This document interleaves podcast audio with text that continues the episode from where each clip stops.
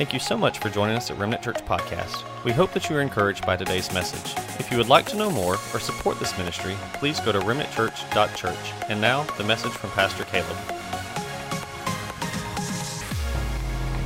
Amen. If you will, turn in your Bibles to 1 Kings chapter 18. I'm not going to try to keep you long this morning. I'm really working on being faster. 1 Kings chapter 18. How many know what we preached on last week? Anybody?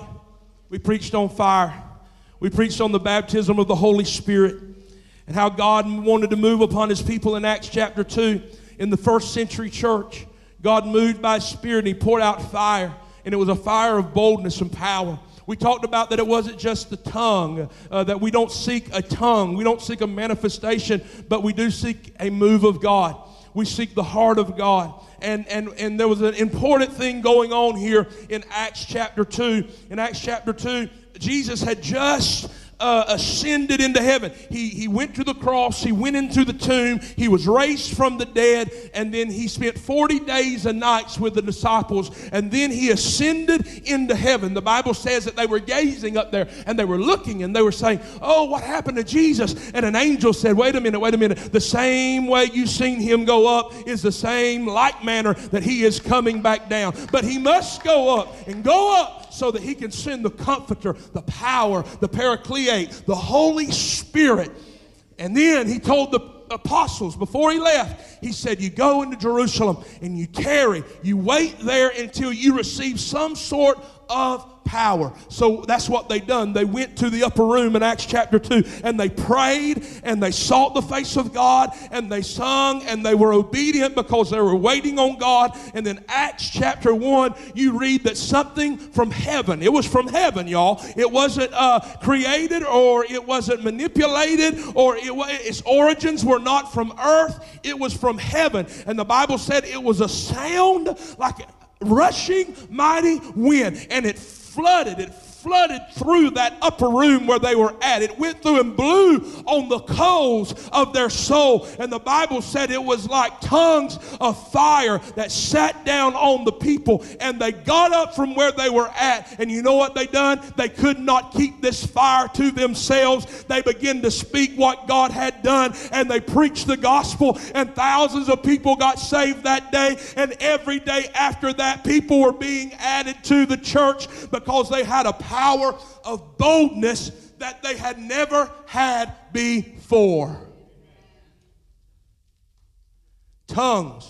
They were speaking in languages. Because there were people all over the world during that feast of Pentecost, the world as they knew it, from different places. And they heard the gospel all preached to them in their language. It goes on in the Acts of the church, we read how persecution came, but it didn't shut them up. You could lock them in jail, but you could not shut them up. You could put stripes upon their back, but you could not zip their lips. They declared in their hearts that they were going to preach the gospel. And then in the Old Testament, we read of a prophet, of a preacher who had a Pentecostal fever named Jeremiah. He said it was like fire shut up in his bones. Jeremiah, with boldness and power, God had already told him, nobody's going to listen to you. But I want you to go ahead and preach it anyway so that they can't say they never knew. And he preached. Jeremiah preached. He said, There was times I wanted to be quiet, but I couldn't keep my mouth quiet. I couldn't keep hush. He said it was like there was something, anybody know what I'm talking about? There was something that was burning on the inside of me, and I had to let it out. It was like fire shut up in my bones. This Saturday, we sing the fruit of baptism. As we sing not 120, 130 people leave not the upper room, but they left the prayer room. And they went outside these walls yesterday and they proclaimed the gospel. Those timid and uh, introverts were sharing the gospel of Jesus with boldness and power. That's a fire. You see, the greatest fire power that they could, in, the, in, in the days of the Bible, that they could articulate it in a way that you could ex- explain power or, or illustrate it, they would only use the power that they knew, and the greatest power they knew, and the greatest power they had at their possession was fire. And they said, This power is like fire. Let me tell you something about the fire of God. In 2000, or let me just tell you something about fire, natural fire. In 2007, I think it was, it looked like the whole swamp was on fire. If you're not familiar with this, with Waycross, you maybe just moved here in 2007. Uh, there was a, a, a fire, a swamp fire. Other people have forest fires. We have swamp fires. And there was a swamp fire, and it burned, and it burned, and it burned. And it done a couple of things. One thing it done, of course, it burned a lot of, a lot of acreage. I think hundreds of thousands of acres if I'm not mistaken. But one thing it done is it brought out the curious. A, a fire in South Georgia will gather a crowd. You start a fire and your neighbors will come out. I got a burn pile in my backyard. Well, it hasn't been burned yet, but it needs to be burned. It's a lot of stuff, but it's rained so much that it's been impossible really to burn it. So I was waiting for it to dry out. Oh, my neighbor, he gets so excited. Anytime he sees me around that fire, he'll pile, he'll say, Hey, you getting ready to burn that pile? he asks me about twice a week, Hey, I'll help you burn it if you want me to. a fire will attract people. And that's exactly what it done, that fire in 2007 it brought out the curious. You had people wanting just to get a glimpse of this raging swamp fire inferno. And you could tell, hey, it was something because I can remember walking out of Atlantic Coast Bank and I seen an orange glow in the distance of where this fire was burning. It would bring out the curious. People just wanted to see what it looked like. They wanted to feel the heat. They wanted to see how other people were responding. See, the fire will bring out the curious. I'll tell you what else it'll do. Something, something, something strange and amazing and sort of gross. Uh, when the fire was getting ready to move, the animals knew it. The varmints knew it. The rats knew it. And as that fire would shift, the animals and the rats and the varmints and all of them would start running out of the way as this fire was coming. I'll tell you what the fire will do. Not only will it bring out the curious, but it'll also run off the rats. It'll run off the complacent. It'll run off the people who, who, who are just wavering, who are straddling the fence. It'll run them off. It'll, hey, I'm reminded of a, of a story of, of Paul when he got off the, he was shipwrecked and he floated on a piece of ship to an island. And when he got there, he was cold. And they said, Let me help you start a fire. And he went to start a fire. And when the fire started burning, the snake jumped out. Hear me. When you start burning for God, when you start getting in the fire and you allow God to set you ablaze, it's going to run some things out of your life.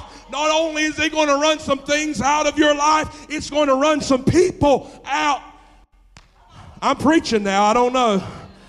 I just need a few people to help me this morning. Let me know I'm in the right direction. The fire will run some people out of your life. Thirdly, that fire in 2007, you know what it done? It brought out the hungry. There were people from all over. You know, there's something about a firefighter. You know, my neighbor likes fires. Firefighters like to put out fires. They love it. The re- I mean, the ones that are really into it, they love to jump in burning buildings. They love to break out glass. They like to knock down doors. They like to throw people over their shoulder. They like to rescue people from the fire. They like to grab the hose. they love it. There were people, you didn't have to beg them to come. There was people all over this country. I'm preaching. They were hungry to see the fire. Listen, it'll run the snakes off, it'll bring out the curious, but it'll also cause the hungry to come. Today, I want to talk about, as we continue this series, brand new, forged from the fire. Today, I want to talk about why we need a fiery God. And I want to take you to the uh, throwdown in Mount Carmel town. Acts chapter 18. First Kings, excuse me, chapter 18. You know what I'm talking about? Elijah and God and Ahab and the false God Baal. Hey, this is the coolest story you'll ever hear. One of them. I mean, raising Lazarus from the dead, that's hard to. Well, Jesus raising from the dead. Okay, it's somewhere on the list, okay? It's a pretty cool story. Israel has turned their back on God. Ahab is the king, and he allows them to begin to worship Baal. B A A L. A false God. The God of the storms, the air. See, it was easy for them to turn to this God because they were in a famine and the rain had been shut off. So they thought they'd worship the God of the clouds, which is no God at all.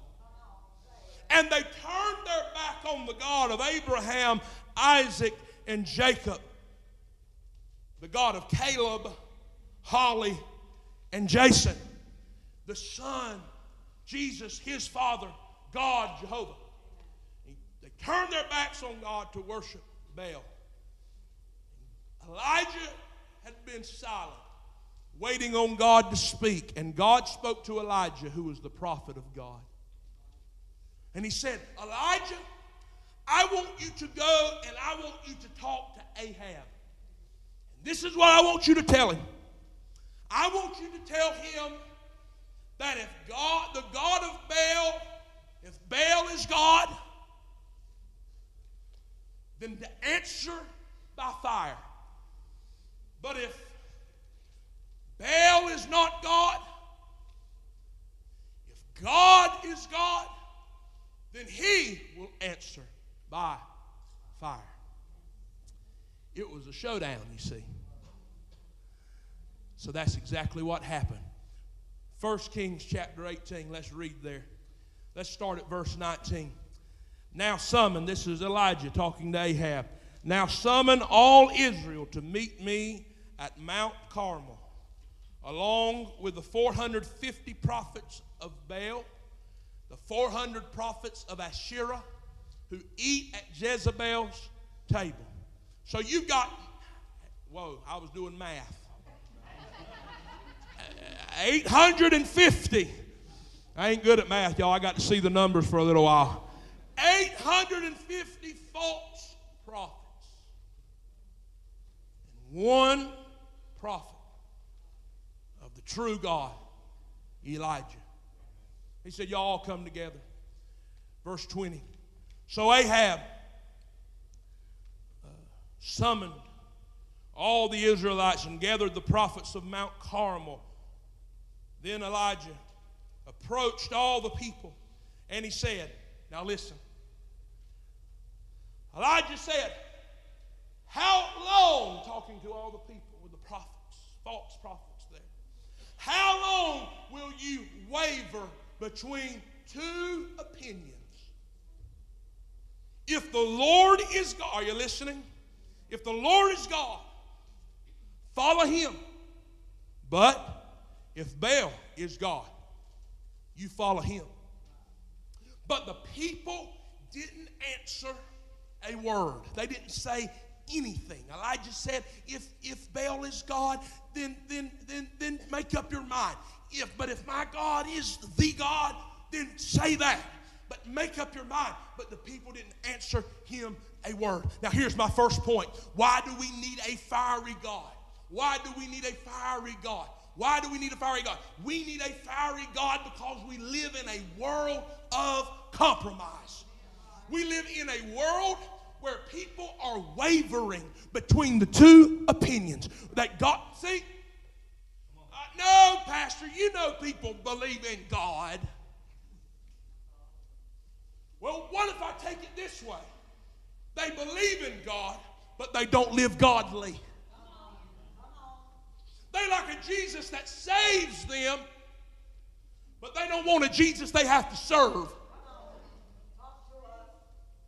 Friend, if you find yourself there, you are wavering between two opinions. That word waver in the Hebrew, I preached this a couple months ago. I know y'all don't remember it, but it means limp. So, limp. How long are you going to limp through life? Limp through church? Limp through this thing we call how long are you because see that's all that riding the fence will do for you that's all straddling the fence will do is cause you to limp god is saying you got to make up your mind why do i need a fiery god why do i need a god that answers by fire because i live in a world of compromise and i need to know the god of fire I need to know the God of Abraham, Isaac, and Jacob. Did you know that we are this close from a generation not knowing who God is? With every act of complacency and every act of conformity, did you know if you don't tell your children about God, your children may not know who God is? They may know the God that somebody else tells them about, but they won't know the God that heals, and they won't know the God that saves, and they won't know the God that delivers. I want people to know the God that I know. I want people to know the God of fire. I want people to know the God that heals. I want people to know the God that sets free. I want people to know the God that touched my soul. He is not religion, He is real, and He wants a relationship. Therefore, we need a God of power.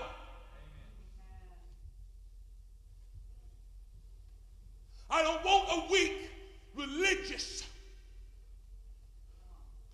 God that's in a box that can only be felt between 9 and 12 on Sunday morning. But I want a God that I know, that I feel, that I've experienced, that I call on, and He answers me.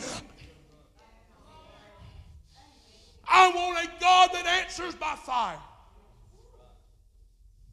See, the reason why we need a God in a world of compromise, a God of fire in a world of compromise, because it's time for people to make up their minds. As persecution comes and inconvenience becomes the norm when it comes to serving God, you're going to have to make up your mind.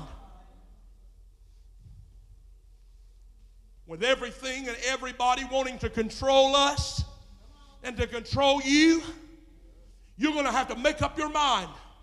My life is only led by God. My life is only controlled by God. My life is only governed by this word. Do you hear what I'm saying this morning? Oh, Pastor, you've lost it. You sound like those old school preachers. No, you know what I sound like? I sound like a man who is desperate for the fire and the touch of God. I sound like a man who recognizes what time it is who recognizes the day that we're living in. I sound like a man who's been shaken awake. Shaken awake. I didn't say shaken back, by the way, for those who got hungry. I said shaken awake. Why? Because I was asleep. I was asleep in, with religion rocking me with just going through the motions, rocking me. But God was calling me. But I, could, I wouldn't listen because I was tied up in church stuff. You hear what I'm saying? I'm talking about me. I ain't talking about you. You can amen all day long. You can say, I thought that's what you was doing, Pastor. I thought something was wrong with you. Go ahead. I'm not talking about you. I'm talking about me. And I was being rocked to sleep. And he was calling me. And you know what I was doing? Hitting the snooze. Psh. Alarm going off, hitting the snooze. Hitting the snooze. Some of y'all living a life on snooze. And God wants you to live a life of power. I'll talk to somebody who ain't staring not through me. What y'all looking at back there? Some of us are living a life on snooze. But it's time to wake up. I said it's time to wake up. And I don't know, I don't know, I don't know how, I don't know when, I don't know where, I don't know exactly what God's doing every step of the way, but I know this God's doing something in my life, and He is shake, He has shaken me awake. I don't see things like I used to, I don't feel like I used to. Good is not good enough for me anymore. I want the fire of God in my life.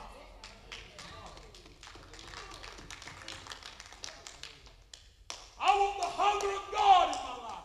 You want it too, brother? I'm tired of complacency, compromise in my own life. And God has shaken me awake. I can't live in compromise anymore. I can't have a form of godliness but deny the power that God gives. Why do I need a fiery God? Because why do we need a fiery God? Because we live in a world of compromise. I got to go. I got to go. I'm preaching the whole, I'm preaching on one point. Then, verse 22 Then Elijah said to the people, I'm the only one remaining, I'm the only remaining prophet of the Lord. But Baal's prophets are 450 men. You know, point number two, you know why we need the fire of God? Because when you watch the news and you turn on the TV and you hear the rampant immorality, I can't even let my daughter watch commercials anymore because it's homosexual this, it's this, it's sex, it's everything else, uh, trying to sell shampoo. I don't get it. I don't understand it. But I tell you what I do understand. I understand the day we're living in. I understand the spirit behind the, the message. I do. And when I look at that and I hear everything going on in this world,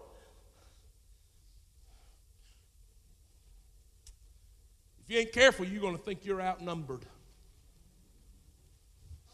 Elijah said, There's 450 prophets of Baal, and there's only one prophet of God. Why do you need the God that answers by fire? Why do you need a fiery God? Because you're going to feel like at times you're outnumbered. But you need to understand you got a God of power. And listen, you can be right by yourself, but if you're with yourself and you're a child of God, you're never by yourself. You got God in your corner. Listen, hey, listen just a minute. Wait just a minute. Wait just a minute. Wait just a minute. Wait just a minute. I don't never go nowhere by myself. I don't never walk into any mountain, uh, any mountain by myself. I don't never travel down any valley by myself. I want to remind you with me today, right now. You may not see them, but I know they're there right now. I got the Father, the Son, and the Holy Ghost with me right now. And I'm telling you right now, you've got the God of fire with you. The power of God accompanying you today. And you may be one. But if you're with God, you are you may feel like you're in the minority, but you are never in the minority when you've got God in your life and you've got the fire of God burning in your spirit. You may feel like you're in the minority, but you are in the majority. Do you hear me? I need the fire of God because I'm, I'm going through some better than that. I got the I need the fire of God to go through the hellfire that I'm facing right now in this world. I need the fire of God to go through what I'm going through. I need the fire of God to fight the devil that I'm fighting right now. I need the fire of God to fight addiction. I need the fire of God to fight depression. I need the fire of God to fight anxiety. I need the fire of I need it because there's times I'm going to feel like I'm outnumbered. Let's continue. Let two bulls be given to us. Verse 23 they are, they are to choose one bull for themselves, cut it in pieces, place it on the wood, but not, but not light the fire. I'll prepare the other bull and place it on the wood, but not light the fire. Then you call on the name of your God, and I will call on the name of the Lord the God who answers with fire. He is God. All the people answered, Okay, okay, okay, okay, that's fine. That's what's up. All right. Then Elijah said to the prophets of Baal, Since you are so numerous, choose yourselves one bull and prepare it first. Then call on the name of your God, but don't light the fire. So they took the bull that he gave them, they prepared it, and then they began to call on the name of Baal. Baal, help us.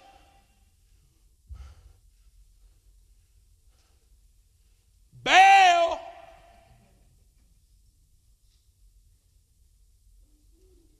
well, they called out on the name of Baal, but there was no, are y'all reading? But there was no sound. Hey, no one answered. Then they danced around. My milkshake brings all the boys to the yard.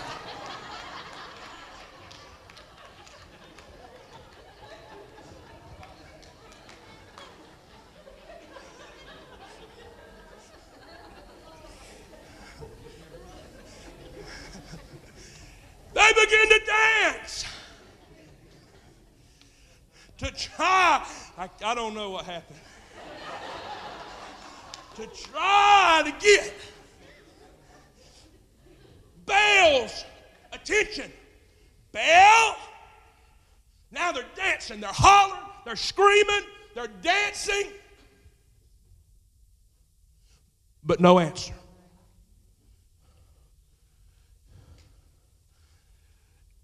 Verse 27 at noon elijah uh, he began to mock them. He shouted loudly for he's a god? Well maybe he's just thinking it over. Maybe he's wandered away. Maybe he's on the road Perhaps he's asleeping. Maybe, maybe you got to wake him up. So then they shouted even louder. And then they cut themselves. See, notice that. Notice this. There's a spirit behind that, by the way. Since we're since we're since we're right here talking, you know, 9/11 and all these things. See, there's a spirit behind false worship. When you worship a false god, see see the way this works, the way Christianity works, God dies for you. The, the, the way the way false religion works and, and the spirit of Baal works, you got to die for the God.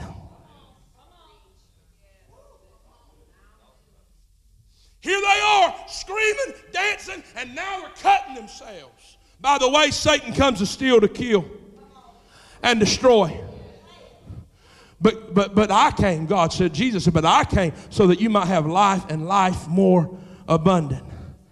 Now they're dancing, they're screaming, and now they're cutting themselves.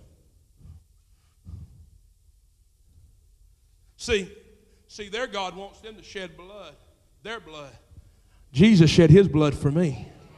Uh, I'm trying to get past. I'm trying to get past it. I'm trying to get past it.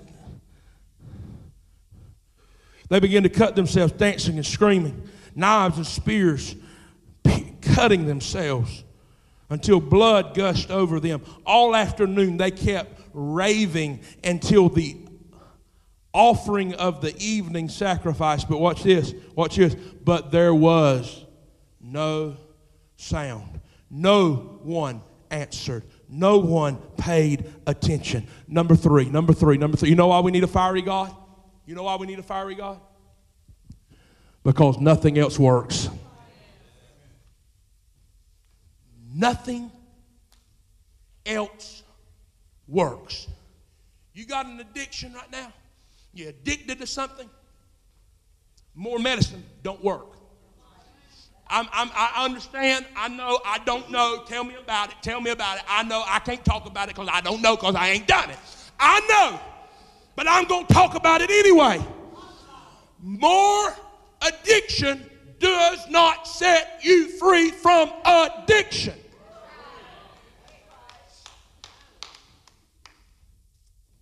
Mm-hmm. Calling out on everything in this world thinking it's going to help you. It ain't. You'll call, you'll get no answer. Oh, you'll get an answer, but the answer won't work. The answer won't. See, you, you'll call for a healing, but the healing won't come until you get a hold of Jesus. Why do I need a God that answers by fire? Because there's some things that the world can't help. There's some things only you can call the el- you have to call the elders of the church and have them lay hands on you, and the sick shall be recovered in the name of Jesus. That's what the Bible says. See, I know we don't like that. We want to go to the doctor now and we just doctor, doctor, doctor, doctor, doctor, shoot me, shoot me, shoot me, medicine, medicine, medicine, vaccine. Come on, baby, give it to me. I know. And if you down with that, that's cool. I don't have a problem with that. But I also know this I serve a God that still can heal.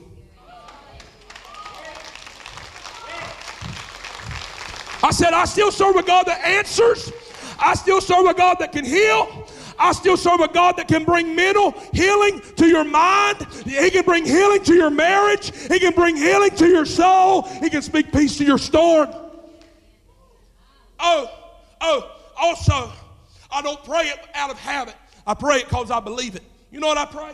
Over my daughter, over my wife, over my son. Every day, I, I, I I, if I'm not laying my hands on them, I'm praying, Lord, I plead. You know that? You know, I plead, that's old. I plead the blood. This is what, if you don't know, this is what you, this is how you do it. Lord, I plead the blood of Jesus over my child today. I can't go everywhere Judah's at. I can't be everywhere Abriel's at. I can't be where my wife's at today. I can't follow her all the time. But I plead the blood of your son Jesus over her. I pray divine protection over her. Anybody that wants to harm her, I pray they'll get they'll get paralyzed. Anybody wants to pull a gun on her, I pray the gun will lodge. Any sickness that wants to come, not you ain't my wife, you my wife. Any sickness comes near her I mean, help her too, Lord. But any sickness that comes near my wife, I pray it fall before it ever reaches her system, before it either reaches her body. See, I lay hands on people. You don't think the devil says, you better not do that. You're going to be spreading COVID. You're going to be a super spreader yourself. You're a big old blue super spreader. That's what you're going to be. But you know what? Somewhere, some way, somehow, either I believe this thing or I don't. And let me tell you, I ain't talking about let's go spit in everybody's face. I ain't saying let's go kiss everybody right in the lips. But I am saying this I am not scared of COVID 19. I am not scared of any disease. I am not scared of influenza. I'm not scared. I ain't scared and add. Why? Because I believe in divine protection. Hey, also, I believe in the sovereignty of God.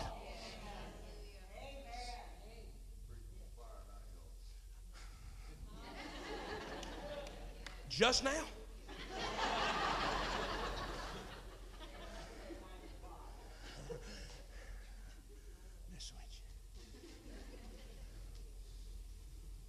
See, there's a line being drawn in the sand. I don't know if y'all know that or not. And I'm not trying to make anybody uncomfortable. But I mean, I got to stand for something. You know, my wife got on to me. But she was speaking with power and boldness. Now, I rebuked her in my spirit. But then I knew what she was saying was right. Don't we hate that, by the way, men? Don't we hate that? And she said, and I've heard people say this before. Shoot, I've said it. She said, if you don't stand for something, she said, you, you know, she said, if you don't stand for something,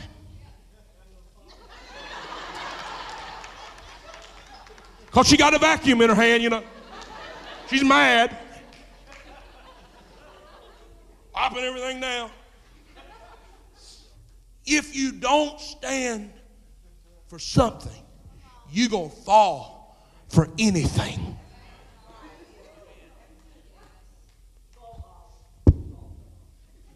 So I've made up my mind.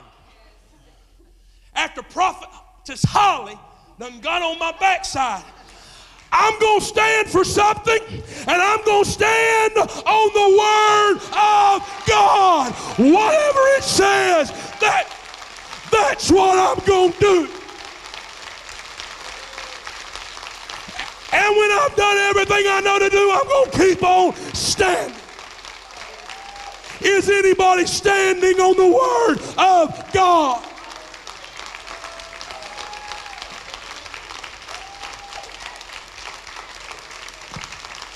And you can expect, when you're standing on the Word of God, you can expect the fire of God.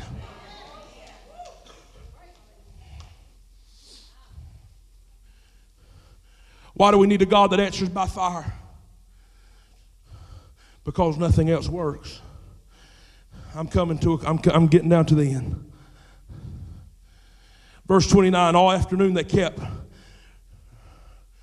screaming, hollering, shouting, crying cutting themselves, but no one answered. Then Elijah said, All right, that's enough. He said to all the people, Come near me. So all the people approached him. Then he repaired the Lord's altar. That's not a point that I've got written down, but I want to say this. That's what God is calling us to do right now, is to repair the altar of God in our lives. You have neglected the altar of God. What is the altar of God? I'm not talking about this altar. I'm not talking about altar in a church. I'm talking about the altar in your life. It's where you put yourself in front of God and say, God, I need you more than anything. An altar is a place of sacrifice, and it's where we belong. You've got to lay yourself, you've got to lay yourself on the altar and live a life of sacrifice. Here's the problem why we can't get on the altar because we done put other stuff on there. We've done made the we've done made the altar a nightstand. We've done made the altar. Everybody, everybody got a junk, junk drawer, right? You've done made the altar the junk, the junk drawer of your life. I'm preaching, y'all. You have made the altar a junk drawer. It's time to clear off the altar and lay yourself before God. Elijah said, All right, get out of here. Y'all just stop. Quit. It ain't working. He repaired the Lord's altar that had been torn down. He took 12 stones. Uh, uh, uh, let's skip. Uh, uh, verse 33 He arranged the wood. He cut up the bull. He placed it on the wood. Uh, he said, Fill water pots and, and with water and pour it on the offering to be burned and on the wood. Then he said, Do it again. And they did it again. Then he said, Do it a third time. And they did it again. So much so that the water ran all around the altar, even filled the trench with water. At the time of offering, the evening sacrifice, that's important. I'd underline that. At the time for offering the evening sacrifice, the prophet Elijah approached the altar and said, Lord, the God of Abraham, turn me up just a little bit, my voice is getting weak. Lord, the God of Abraham, Isaac, and Israel. Mm. Today, let it be known. See, that's where I'm at. That's where I'm at right now. That's where I'm at. Let it be known. That's what's burning in my spirit. William, let it be known. Carl, let it be known. I've got to make it known. I got to tell somebody. Let it be known that you are God in Israel, and I am your servant, and that at your word I've done all. I, I may look foolish. See? Pretty crazy, ain't it? To get this showdown set up between Baal and God, pour water on the sacrifice, call down fire from heaven, ask God to burn up the sacrifice. Strange.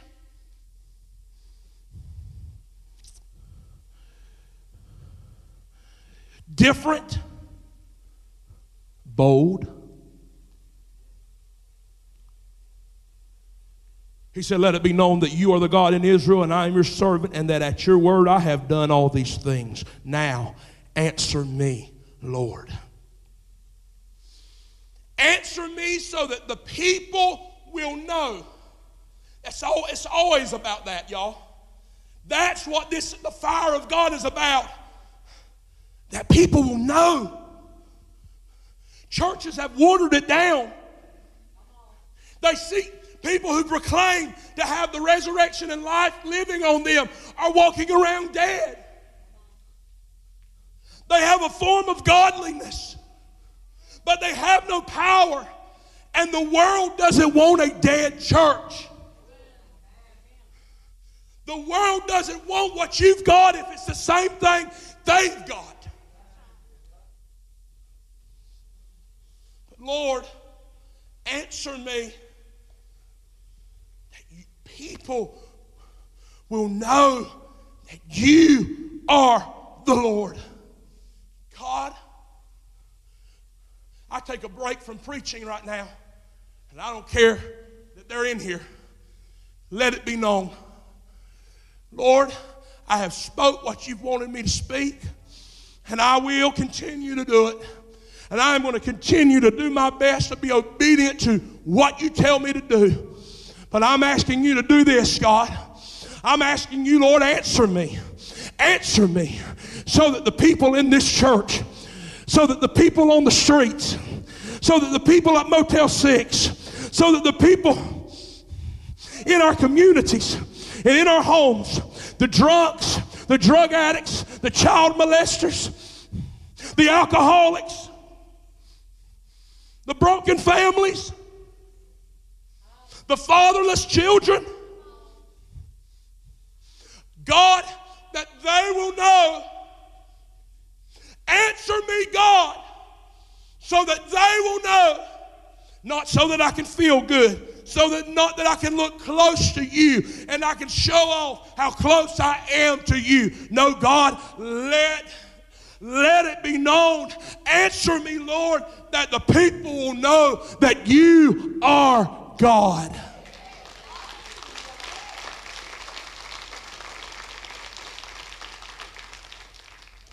What was yesterday about?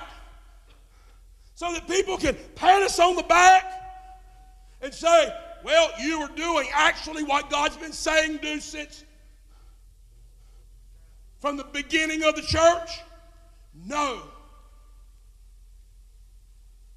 We've done that so people would know that He's God.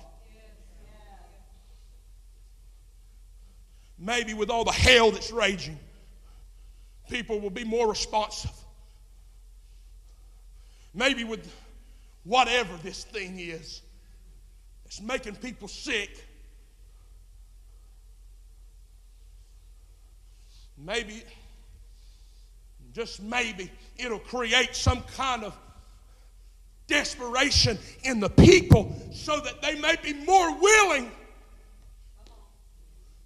to hear about a God that when you call on Him, He answers.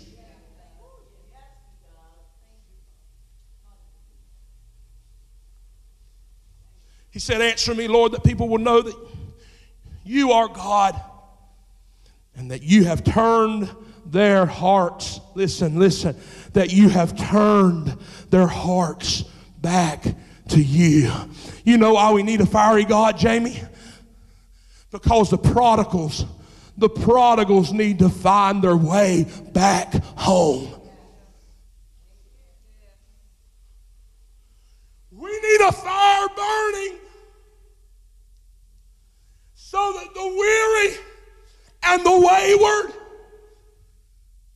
the prodigals, the ones that were serving God, now serving themselves,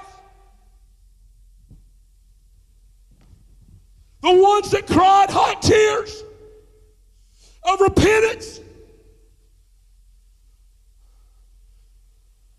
whose hearts have now grown cold,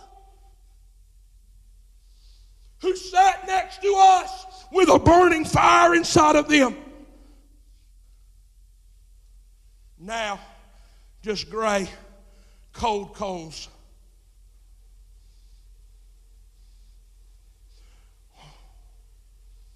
They need a church that's on fire. They may be blind right now. They may be deceived right now. But maybe they can feel the warmth of the fire. Mm. Anybody hear what I'm saying? Maybe, maybe we need a fiery God. Maybe we need to be set ablaze so that when they see us in town, they feel something.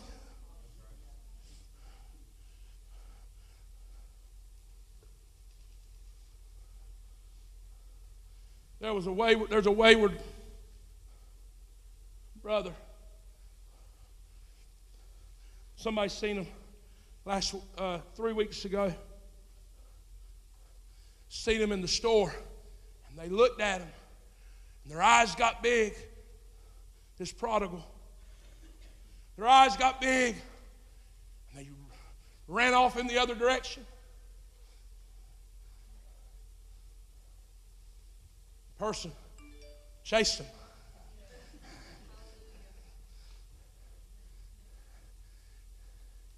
And he said, Don't. God. It, it sounds so crazy. You would think it's not true, but I, what I'm telling you is complete, honest to God truth. Right here at a, a local store here. They said, Don't look at me. I don't want you to see me like this.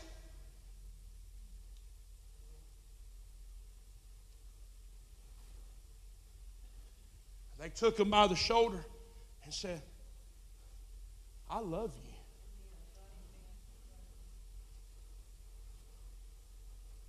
I, what do you mean see you like that? I'm just glad to see you. Yeah, but I don't, I know, but I don't, I just, I don't want to be around you because I know I'm not where I need to be.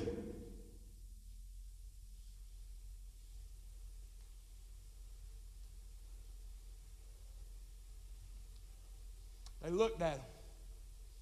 They said, Listen, forget all that. Just come back home. Just come back home. We need some folks baptized in compassion, baptized in fire, baptized in agony, baptized in despair for the lost and the wayward because they need a fire that'll lead them back home.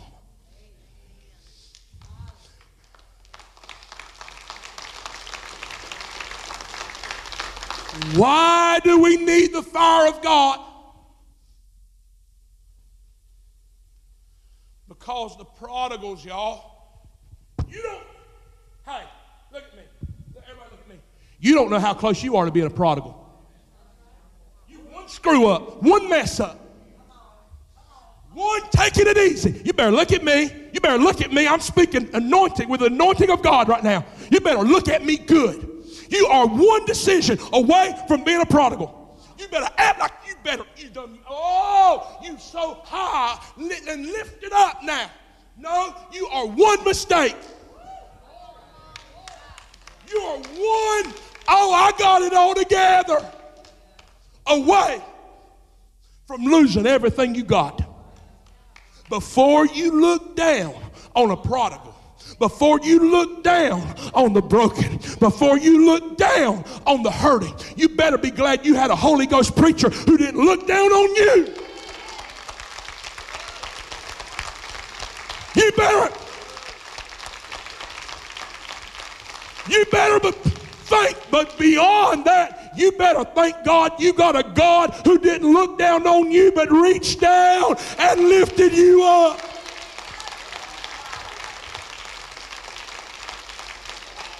Hallelujah!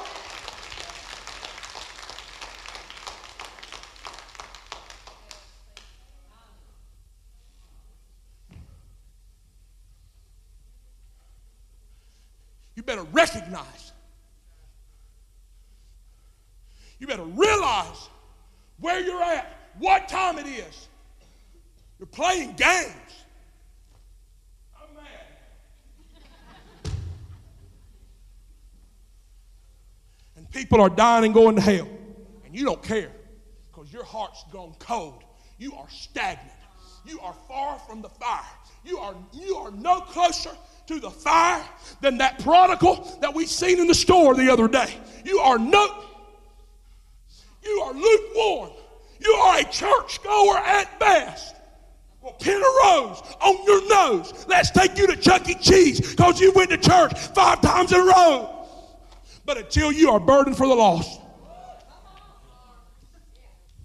until it kills you to know that there are people who are dying. You know what the greatest tragedy of all of this COVID crap is? More people than ever are dying going to hell. Do you care about that?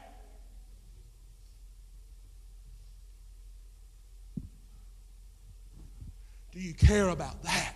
If you do, then you need the fire of God. You need a fresh touch of God. You need a burning fire on the inside of you. Because listen, I don't know, I don't know everything. I don't know everything. But I know one thing that without Jesus Christ, without his son, you can live the best life on this earth, but you've got an eternity waiting on you in hell. You've got forever waiting on you in damnation and torment. But it don't have to be that way. Uh, I'm not a, I'm not a hellfire and brimstone preacher. I'm a grace preacher. And I'm telling you right now, grace is reaching out. Grace is reaching out. Grace has a name, and his name is Jesus. He's a gift. And I'm telling you, if you don't know God, if you've wandered away from God, if you've drifted away from God, He's calling you.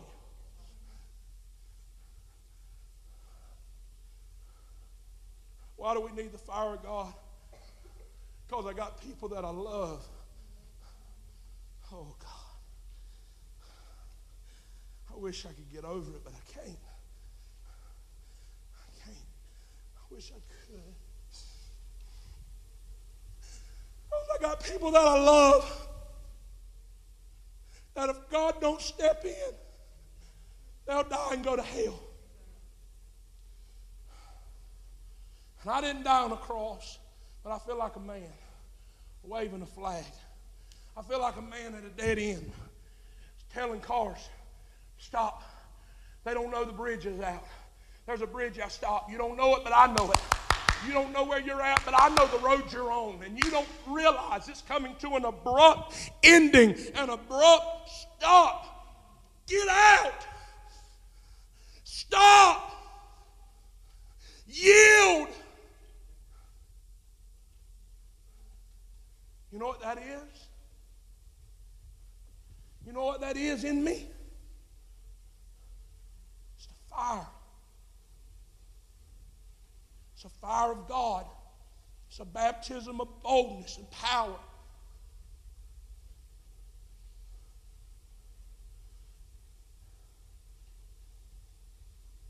I wish sometimes it would alleviate that this should be the heart of every person in this building. It ain't because I'm special, because I'm a nobody. I'm a mess a lot of times. I, I struggle just like you do. But maybe that's why I know if God loves me And if God wants me, and if God can use me, then there ain't no difference between me and them. There ain't no difference between me and you, Carl. There ain't no difference between me and you. There ain't no difference between me and you. The only difference is, is our level of hunger. Are you hungry? Are you hungry? Are you thirsty? Do you long for the that's the only difference. God's the same.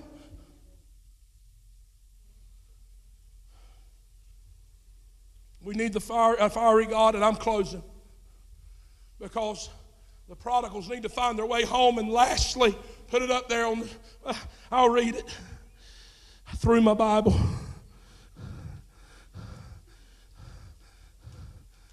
Uh, look what it says.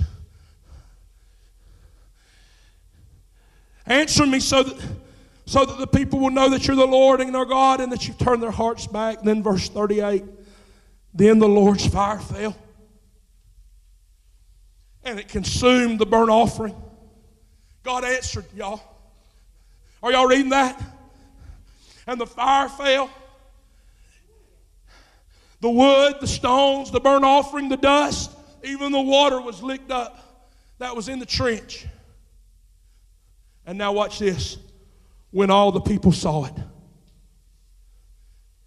They fell face down.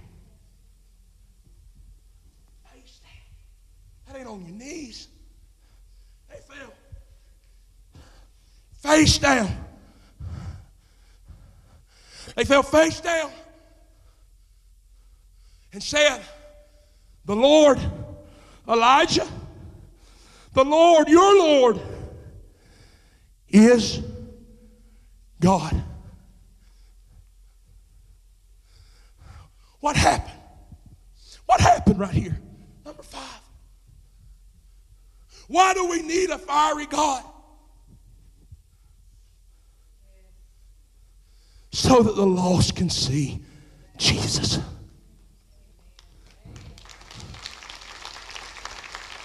So that the lost can see Jesus. John chapter 1, John would talk about Jesus in this way. John chapter 1, verse 1 says, In the beginning was the Word. And the Word was with God, and the Word was God. He was God, with, with God in the beginning, and all things were created through Him, and apart from Him, not one thing was created that had been created. In him was life. And that life was the light. This is what you've got to understand light and fire are the same things. Not to us, but to them. They did not have a switch on the wall when it was dark. You know what they had? fire. They had fire. Now look, in him was life, and that life was the fire of men. That fire shines in the darkness. See, this is why you need the fiery God. Because this fire, this fire, this light, this fire shines in the darkness. Yet the darkness, you can't overcome this fire, y'all. Mm-mm, mm-mm, mm-mm. Now, there was a man named John, John the Baptist.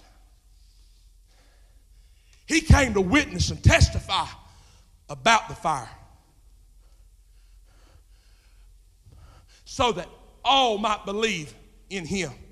But he was not that fire. John wasn't. But he came to testify about the fire the true fire. Are y'all reading this with me? The true fire that gives fire to everyone who is coming into this world. And then John the Baptist would say this the same thing John, the writer John, is talking about. Another writer, I don't know if it's Matthew, Mark, or Luke, I don't remember, but they said, John said, this said about John the Baptist. John said, I baptize you in water. But there is one who is coming whose shoes and sandals I am not worthy to lace up. And when he comes, he will baptize you in fire. We need a fiery God so that the lost can see the fire. And we need to be set on fire. We need the fire of God. Musicians, singers, come. We need the fire of God. Stand with me all across the building.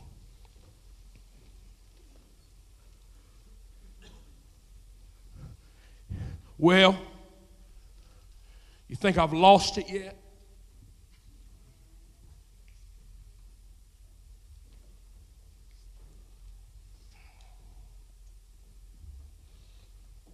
I'll ask you this.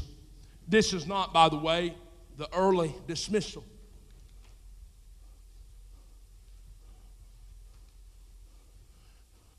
This is the altar call.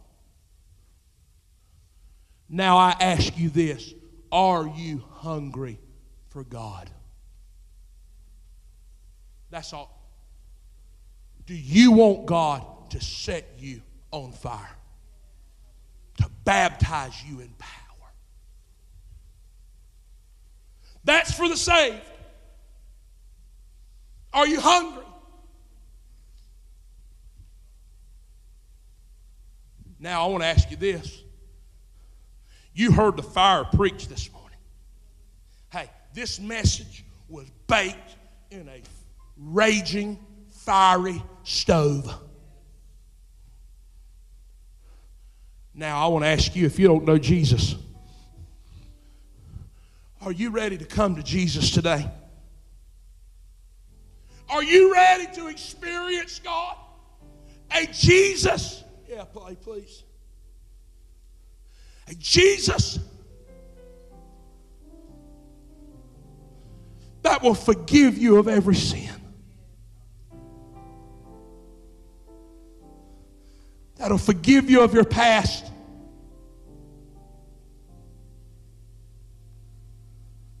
That'll make you brand new. Are you ready to receive the gift of forgiveness? the gift of grace, the gift of Jesus today.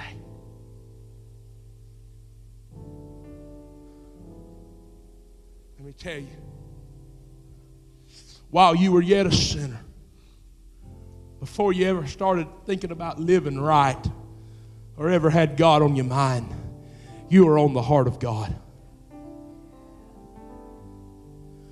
While you were yet a sinner, Christ died for you.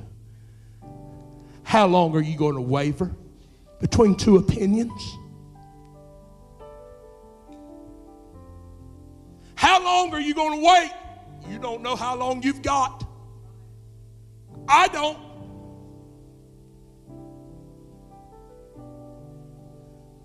So, this is what I'm going to do. I'm going to stand right here. And I've seen hundreds of people come to Jesus. But it does something to me. It's the most important thing. It can never, it never grows old.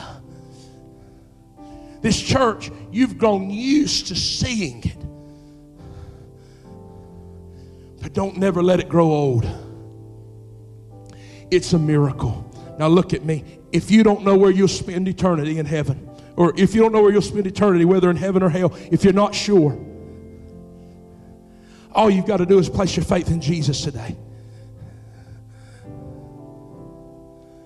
That believe that He is the God that when you call on Him, He'll answer. See, the Bible, turn me up, Michael, please, a little bit. Turn me up. Listen, The Bible says, if any man shall call upon the name of the Lord, Oh God. You see, it's all together, it all makes sense. Elijah called on God and he answered by fire. Fire is purging and cleansing.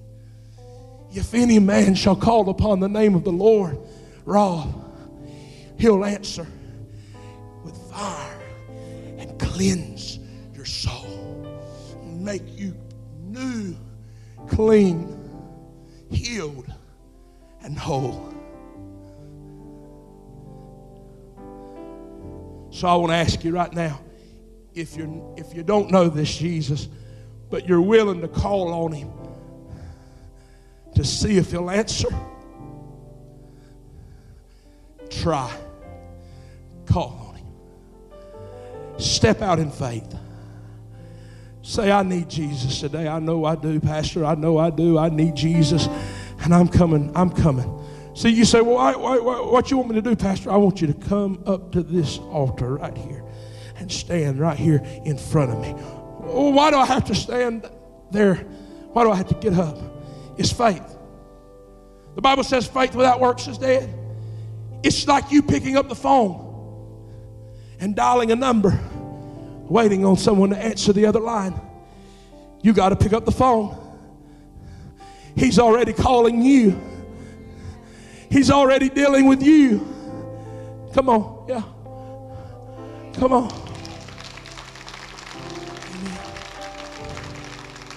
Stay right here. What's your name? You know you're not saved? You want to be saved?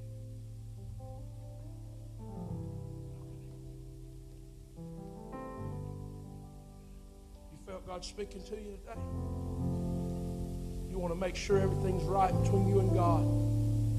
Amen. Choose this day whom you'll serve. Stay right here. Anybody else? God is already moving. How long will you waver between two opinions? I dare you to call on God. Meet Him here. He'll answer you. He'll answer you. How long you gonna fight and struggle? You gonna come? Come on. Jane, come with her. Y'all stand right here.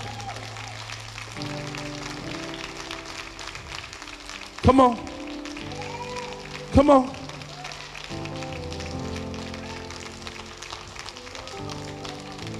Stay right here.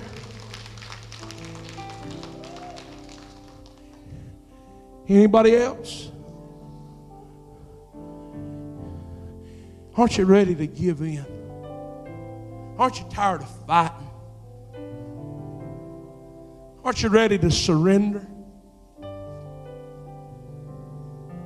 You ready to surrender today?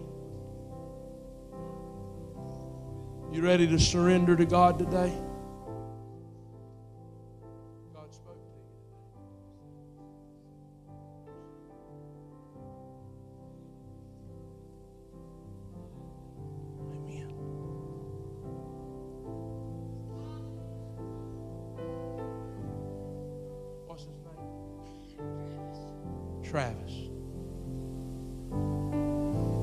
Anybody got anybody that needs Jesus today? You know somebody in your family.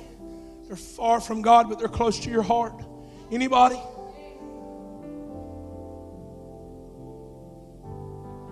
Lord, I pray that you'd get a hold of Travis, Father, wherever he's at. I don't know him. Can anybody start calling out the name of Travis right now on behalf of God? Because this mama loves her son.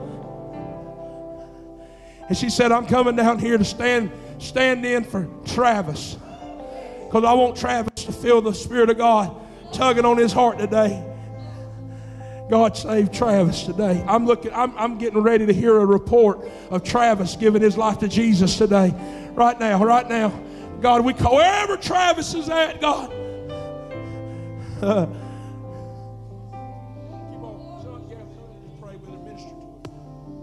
You, want to give your life to Jesus today? What's your name?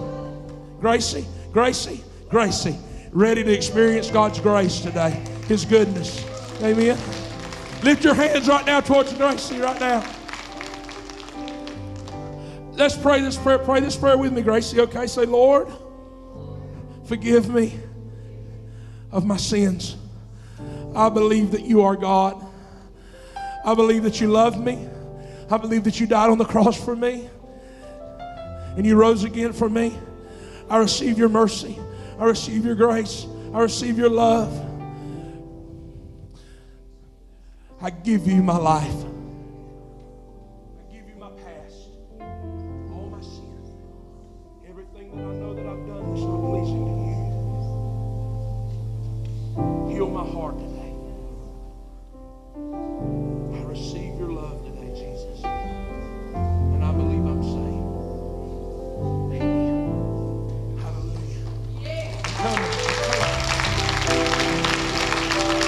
A minute. Standing in the gap for Sarah. Sarah's a prodigal. She's a wayward daughter. Anybody know what we're talking about? Anybody hungry? But we believe say we're, uh, that Sarah is coming home. Lift your hands right now. Can we call out Sarah's name? You don't know Sarah, but pray like she's your daughter right now. God, I believe Sarah's coming home. Sarah's coming. She's packing her bags right now. She say she ain't even telling nobody bye. She ain't even telling them bye. She's just leaving right now. God, right now, in the name of Jesus. God, I believe Sarah. Sarah. Sarah, I'm calling out. Sarah. Set Travis. Come home. Come home. Come home. Come home. Come home. Come home. God, right now, in the name of Jesus.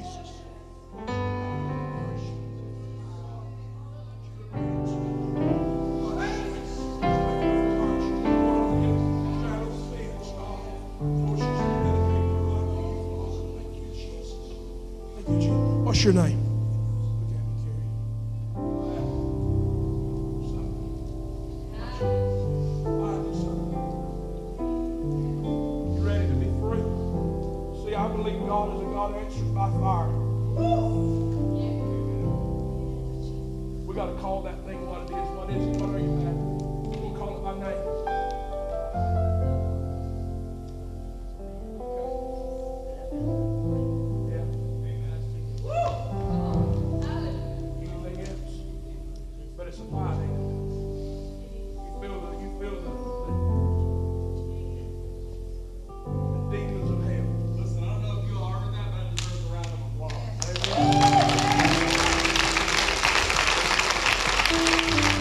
She's been clean for a month.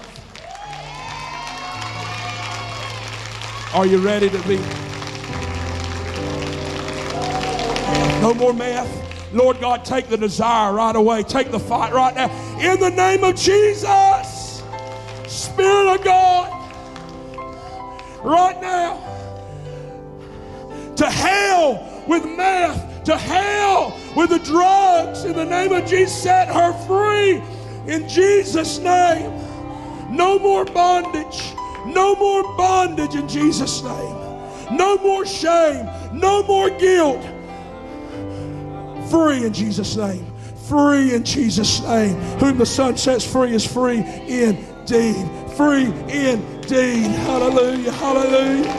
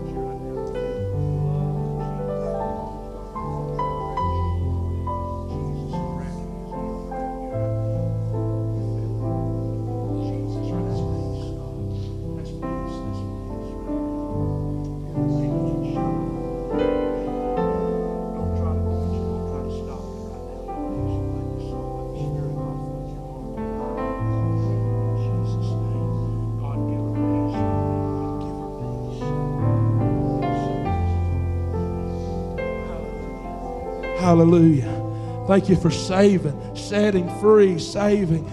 You're going Sarah's coming home. Adam and Candace.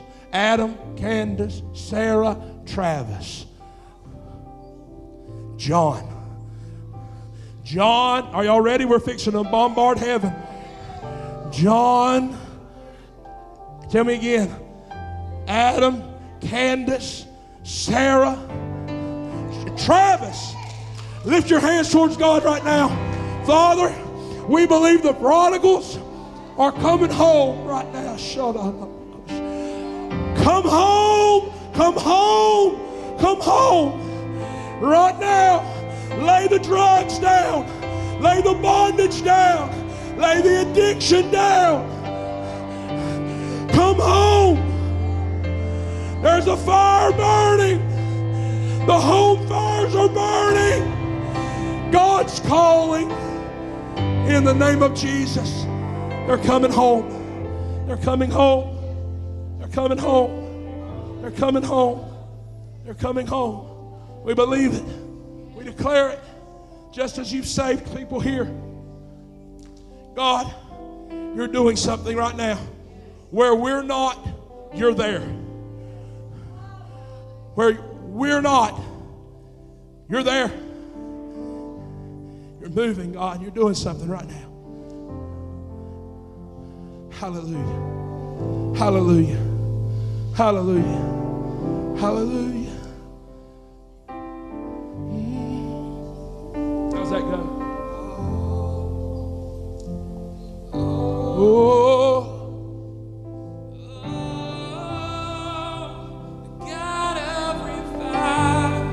Come on, sing it, everybody.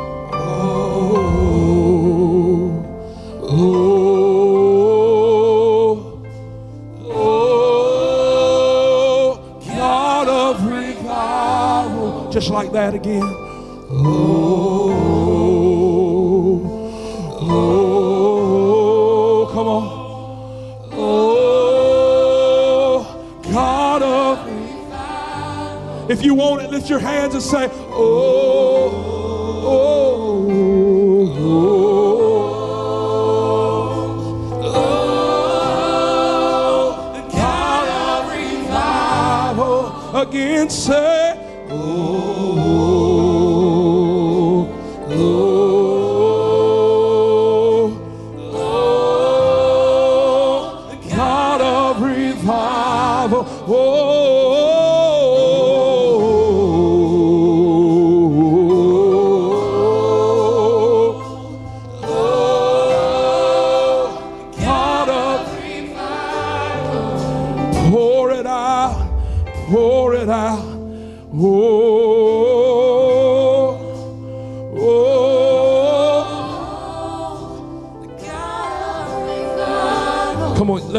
sing it.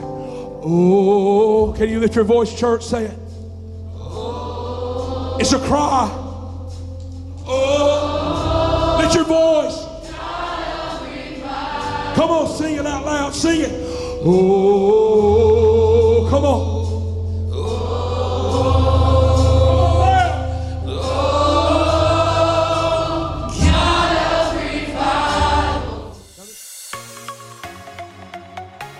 We hope that you were encouraged by today's message. If you were, please feel free to share on social media, subscribe, or leave us a review. We can't wait for you to join us here again.